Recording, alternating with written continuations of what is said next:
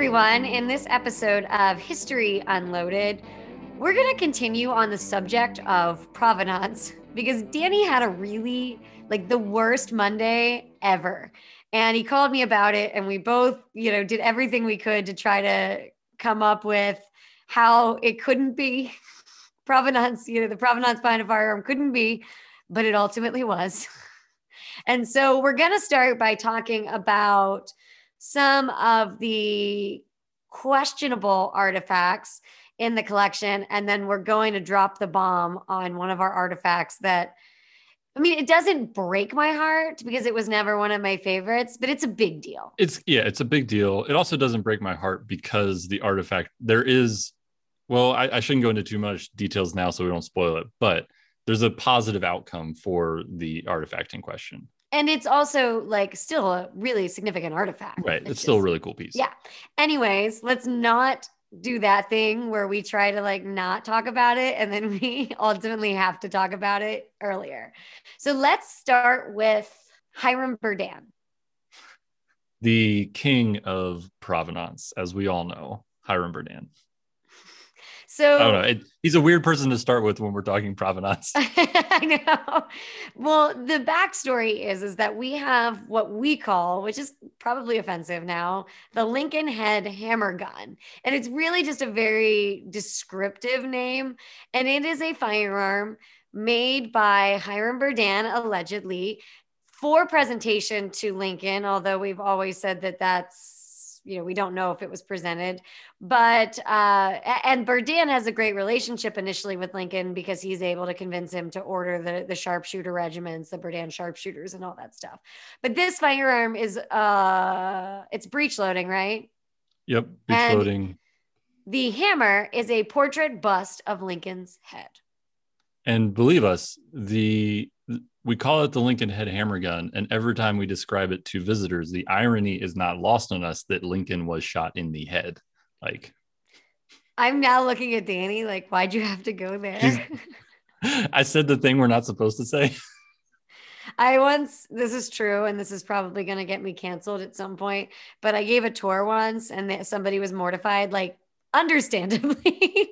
and I said, well, at least it wasn't a Derringer and that was I mean, in poor taste. I recognize that, but I was 22 maybe. So, but come on, you're all about dark tourism, and this is like the ultimate. This is a fantastic dark tourism piece. Come on. So the reason we're talking about this one is that we always thought like, we told the story, but we all thought it was kind of ridiculous. Yeah, we always like told visitors like there's a pretty big asterisk on this one. Like yeah. it's probably not. It's probably not made by Hiram Berdan. It's probably some weird modern thing that someone tried to pass off as a, a story. But we actually have some provenance that some primary source provenance that says that this asterisk, that asterisk, asterisk, asterisk, asterisk, that we always thought it was too ridiculous to be true, but there's some pretty good evidence that it might be true. Right. So we we can't prove that Lincoln ever saw it. Like we don't have that good of provenance. But uh, there's a research file in the McCracken done actually by um, one of the Remington collectors, and he's went through and found like documentation. He's like, Berdan was at um, the Robinson Arms Factory in September 1864, and he's like documented there as working on a very special rifle. And there's no other rifle that comes out of this time period. And the gun goes all the way back to uh, being in the Winchester collection as far back as like the 1880s and 90s. And there's a note that says uh, uh, percussion target rifle of Berdan's design, Portrait of Lincoln serves as hammer, sliding bayonet, WM, November to 1890. WM is probably William Mason. That's, you know, there could be another WM at the f- factory, but we do think that William Mason had was sort of charged with the technical collection, sort of the reference collection. And um, it's like this really cool bit. That's one of the oldest collection references too, which is kind of neat. Um, so yeah, it's like it's weirdly accurate that Berdan probably made this gun in 1864. Whether he got it in front of Lincoln's a question. I also think it's funny that you're using the wording that we specifically called out in our last podcast about provenance, where you just said it's really there's some there's a lot of primary source material to confirm that this is probably I I can't help like somebody told me this one time. It was a completely unrelated conversation, like not a museum, and they're like, "You're way too circumspect," and I'm like, I can't help it anymore. Like everything has a caveat. I can't say things for sure. It's a Uh, problem. I used to get. Uh, I never. Sp- I would often not speak in absolutes whenever I was doing an interview, because the second you speak in absolutes, and I think I spoke in an absolute in one video or in one article about this thing that we're going to talk about later. So see, it bites you See, in the ass. um, that the other weird part of this story that makes it seem ridiculous is the fact that Berdan was being court-martialed at one point Yeah.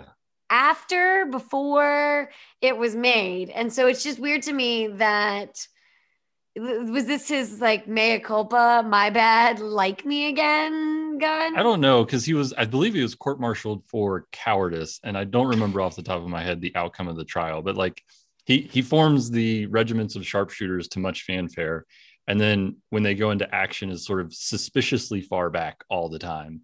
I think is the gist of the story, and gets court martialed for it. Apparently, I guess he's not totally out of good graces because he goes back to building guns, um, and makes this one. So yeah, it's it's a mess. He's kind of a mess of a person. yeah it's kind of like other civil war characters But I don't know. I shouldn't get on my high horse. I've had a rough week. Maybe he's just having a bad time. yeah maybe he was just having a bad a bad few weeks maybe people were spreading rumors about him being a coward we don't know We don't. we weren't We weren't. there so the next Now we're like becoming super, super. We're going the exact opposite of absolute, and we're making up excuses for situations we have It no idea about. accurate. So the next one, let's do the 30 Cal Thompson. Do you want to? Yeah. So that one's. So we've talked about this one a little bit before. We've posted it a bunch on social media because it's a really cool gun.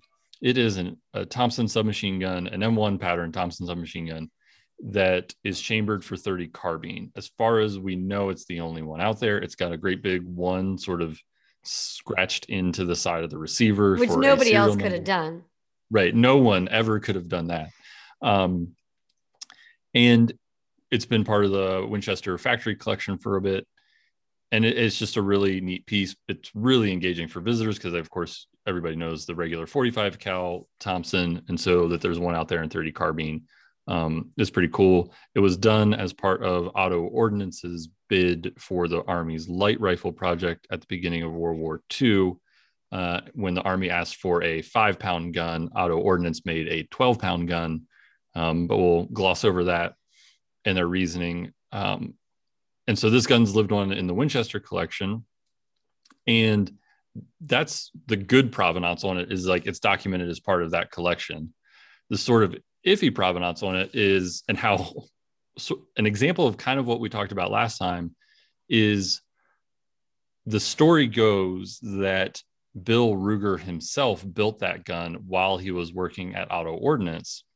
And that story, from hearing it from Ashley and myself to you guys, is like third hand now because we were told that story by the late curator of the collection, Herb Houze. Who was the curator when? Who was the person in the room when he was touring Bill Ruger through the collection? Because Bill was on our Bill on on super good terms.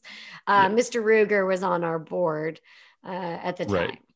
So uh, Bill and Herb took a tour of the collection, and allegedly, Bill said to Herb, "Oh, I recognize that gun. I built it."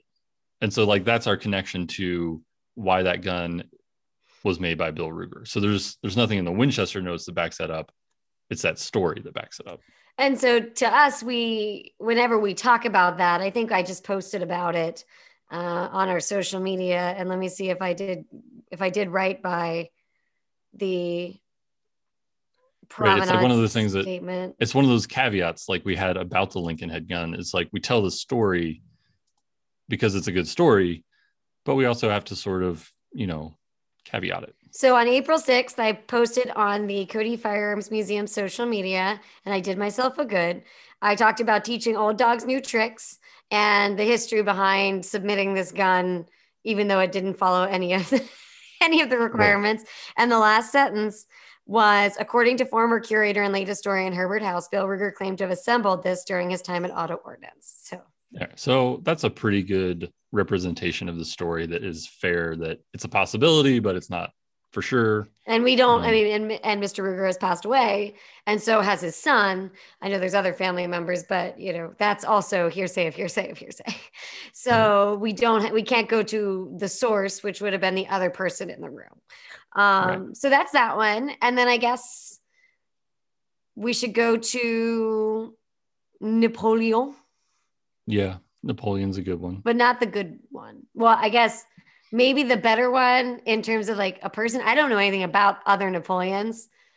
Yeah, I don't know which one is currently in good standing with all of us 21st century people passing judgment on if anyone's figures. in good standing but definitely napoleon bonaparte's a little questionable and not as short as people thought he was i thought the story was he was kind of short by today's standard but pretty normal for back then i think he was like five eight i'm googling it now i don't know anyway which is not as short as it sounds they make it sound like he's my height well to me everybody below like 5'10 is short I but like I've that. I searched freak, Napoleon so. and I got Napoleon Dynamite. it is not a gun from oh, Napoleon Dynamite. He was five six, according to Wikipedia. That's not great. no, that's not great. But that's not five foot. No, it's not five foot. I like always think it's whenever people describe it, I always think he's like five one or five two. No. Anyways, I don't know how tall Napoleon III was, but the gun is allegedly a gift from Napoleon III. Oliver Winchester is known to have gone on a trip to Europe uh, in uh, 1865 66, around the same time that a certain someone tried to take over his company back home. And while he was in Europe, Benjamin Tyler course, Henry. while he was in Europe, of course, he met with lots of people and got in a lot of doors. Of and one of those was a meeting with Napoleon III. And the story goes that Napoleon III presented a pinfire shotgun, an engraved pinfire shotgun to Winchester that he brought back. And this one, as far as I know, is like totally company lore. It's not written down anywhere. This is just the shotgun has been passed down through the generations as the gun that was given to OF Winchester by Napoleon III. Which you would think the company would know their lore right, pretty well, but I guess it's time to go to the big the big elephant in the room. Oh. And so let me let me cue it up for you, Danny. Let me cue okay. it up. So Monday morning, I dropped my stepdaughter off at school and I'm heading home. And Danny sends me a text message that says, P.S. Like, we don't have the Eisenhower gun. Now, yeah. to give you a background, when I first came to Cody, we had this display that was stacked in our embellish, uh, embellished arms gallery, and it had all of the different presidents' faces and all of the different presidential guns. And one of those was President Eisenhower. And so, and and it's a Winchester firearm, so from the Winchester collection. So we, you know, as we've said before, there's a lot of provenance in the McCracken Research Library that isn't ever looked at because you have 7,000 firearms in a collection and other people have done research in the past.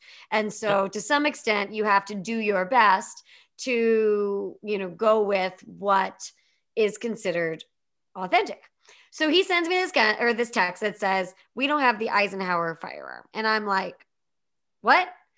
I think it might have been my only response, or huh? I think it was huh. And so he I think goes, huh, and then an immediate phone call. Immediate phone call. And so Danny, take it from here. So I got a message from a researcher um, inquiring about uh, a different Winchester, and I was trying to help them out. And so I started digging through the files for for this to see what what was available going um, above um, and beyond looking... because it wasn't necessarily something you had to look at.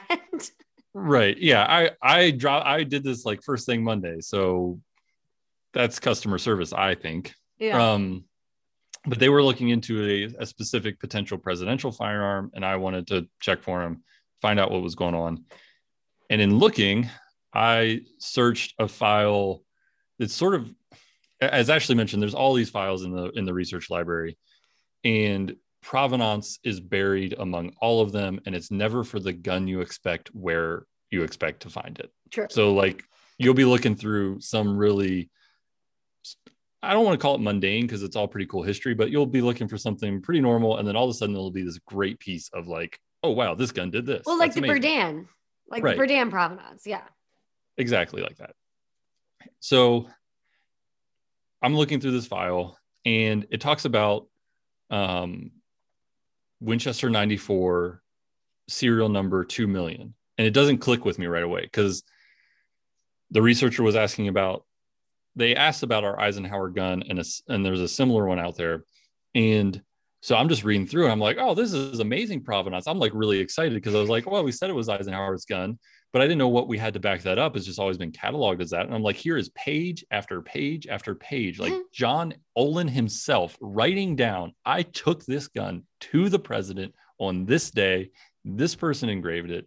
It was for this occasion, like impeccable, 100% provenance, the kind of thing you never, ever, ever get in museums. it's true. never, ever. And then I wait, wait, ours isn't serial number 2 million uh-oh I, I like ran up to the gun in the gallery to look at it and what happened was winchester had a tradition of with the 94 production starting with number 1 million they presented it to the sitting president when they hit production mark so 1 million went to coolidge i think one and a half million went to truman 2 million went to eisenhower until they got to two and a half million Aren't we missing a Lyndon. B. Johnson one in there?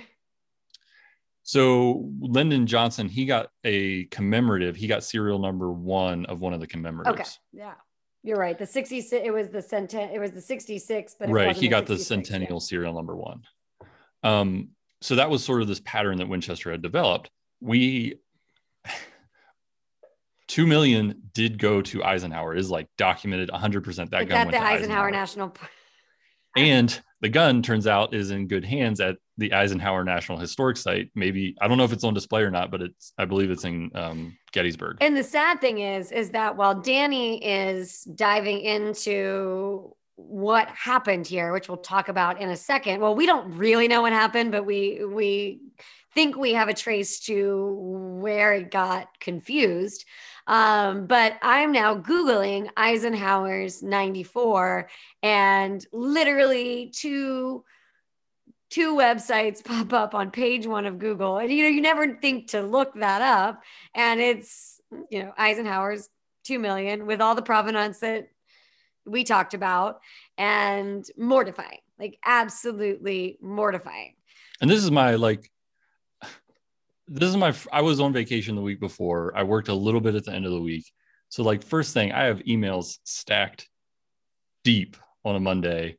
And like this is the first inquiry I dive into and like by 9 30 a.m. on a Monday, I'm in shambles. Well, and you are, you know, over at the McCracken, and then you're in the object file because that's the next thing.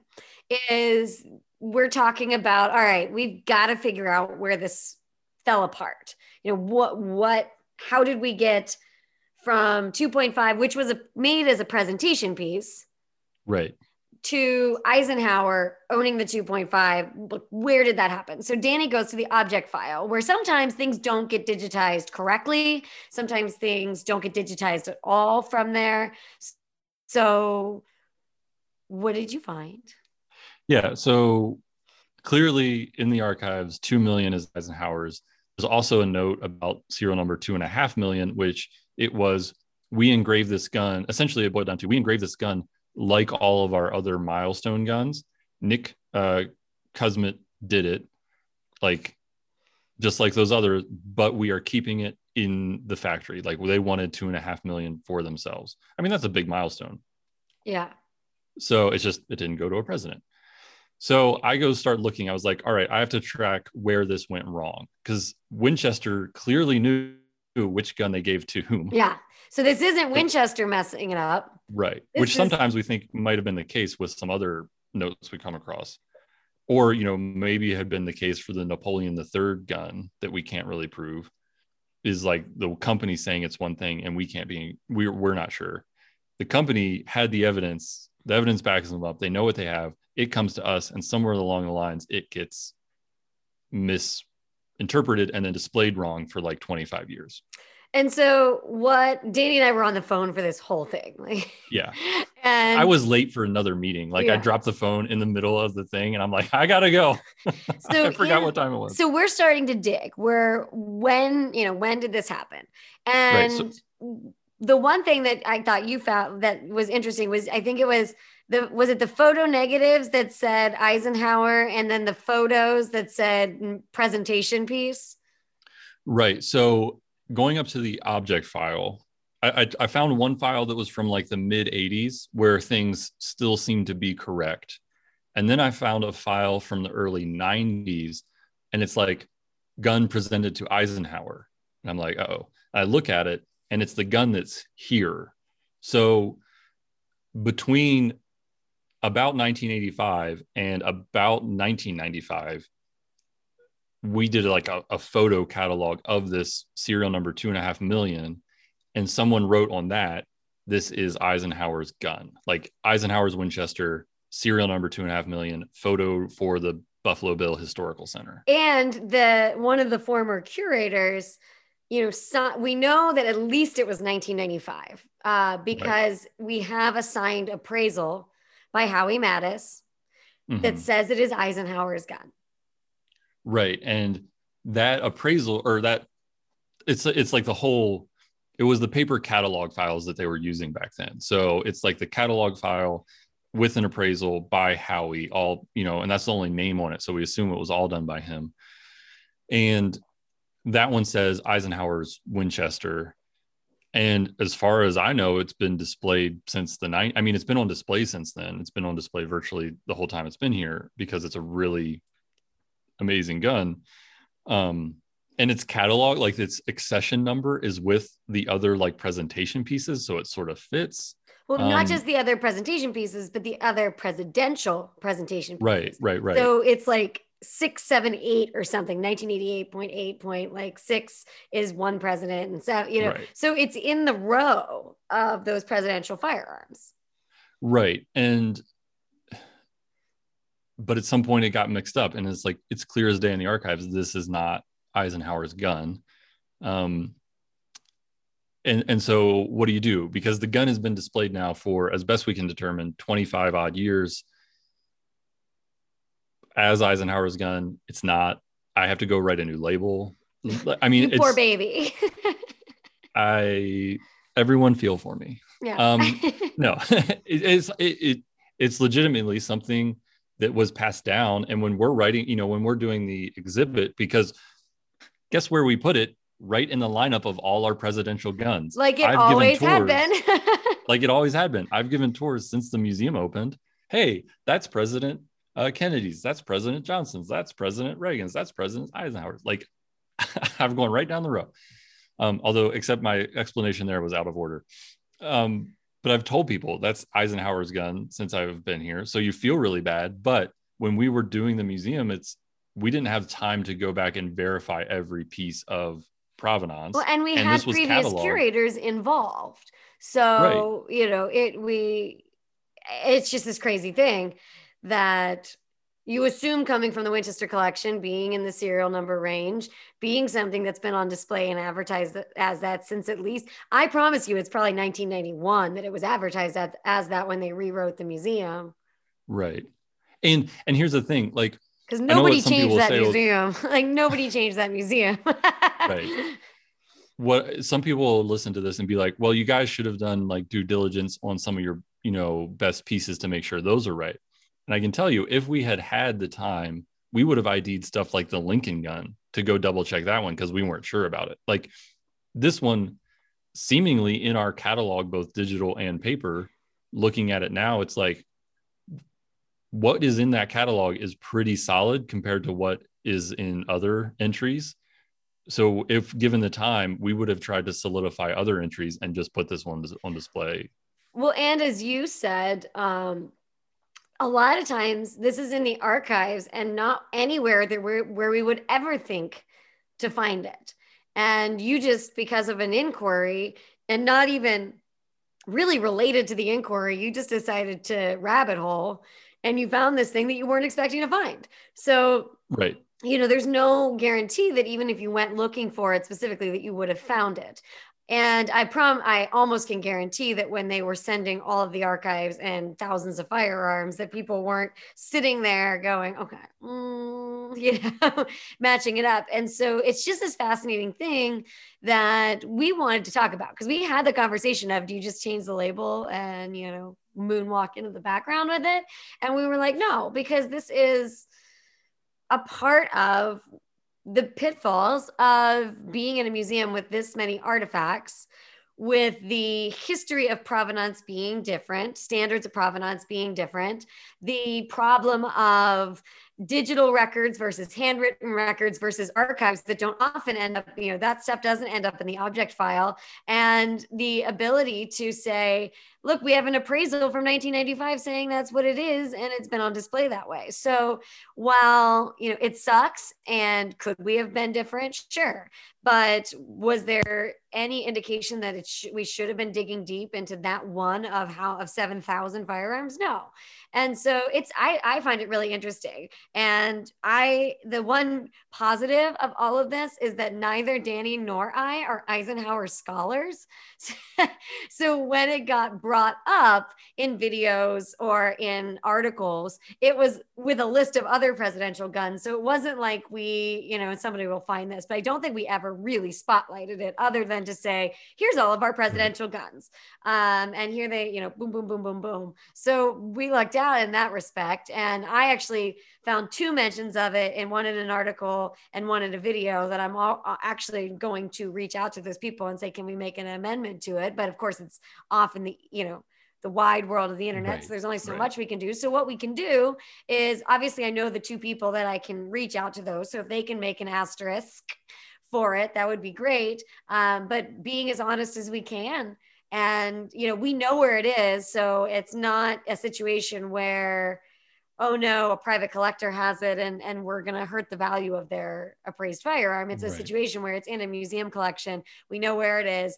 We're thrilled that we know where it is because it's such an important piece of history.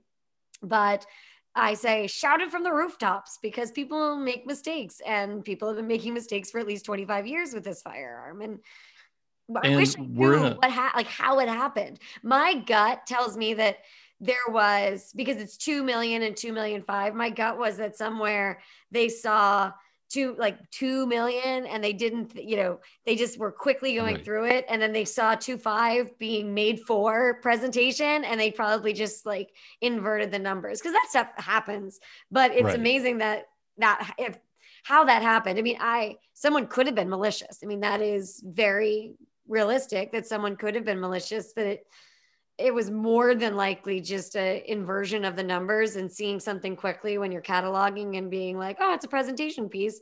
Oh, Eisenhower's two million something, and this is you know, right. and not realizing that it's like you did. You were reading through it and you were like, yay, and then you were like, wait, that's not our serial number, you know. So it's yeah. it's interesting. I wish you could be a fly on the wall for when that got screwed up. Well, yeah, and you know, it's it's one of those things too. It's it's nice we're in the lifespan of the museum field where we get to be really forthcoming about this. Because there was a time in museums where a discovery like this would have been like swept away. Well and you know we didn't ask permission to talk well, about yeah. it so next week but it'll be hosted by camila. Yeah danny and ashley are gone. No like we're not going to face repercussions from for talking about this. And i talked about it with you know admin here. So it, it's it's one of those things where we're at a place where we get to own our mistakes and that's not to like paint ourselves as like holier than thou to past museum people but it was just the trend in the field was if you discovered something like this word the label slightly differently so we can still pretend we think it's eisenhower's or, or something fade like it into the background Oh yeah. and I'm like that. sure a lot of museums still do stuff like that. And, you know, it's a institutional choice, but we found it to be, well, one, we found it to be quite the coincidence that we just did a video about old gun guys and provenance. And then this is something that was done by an old gun guy. And, yep.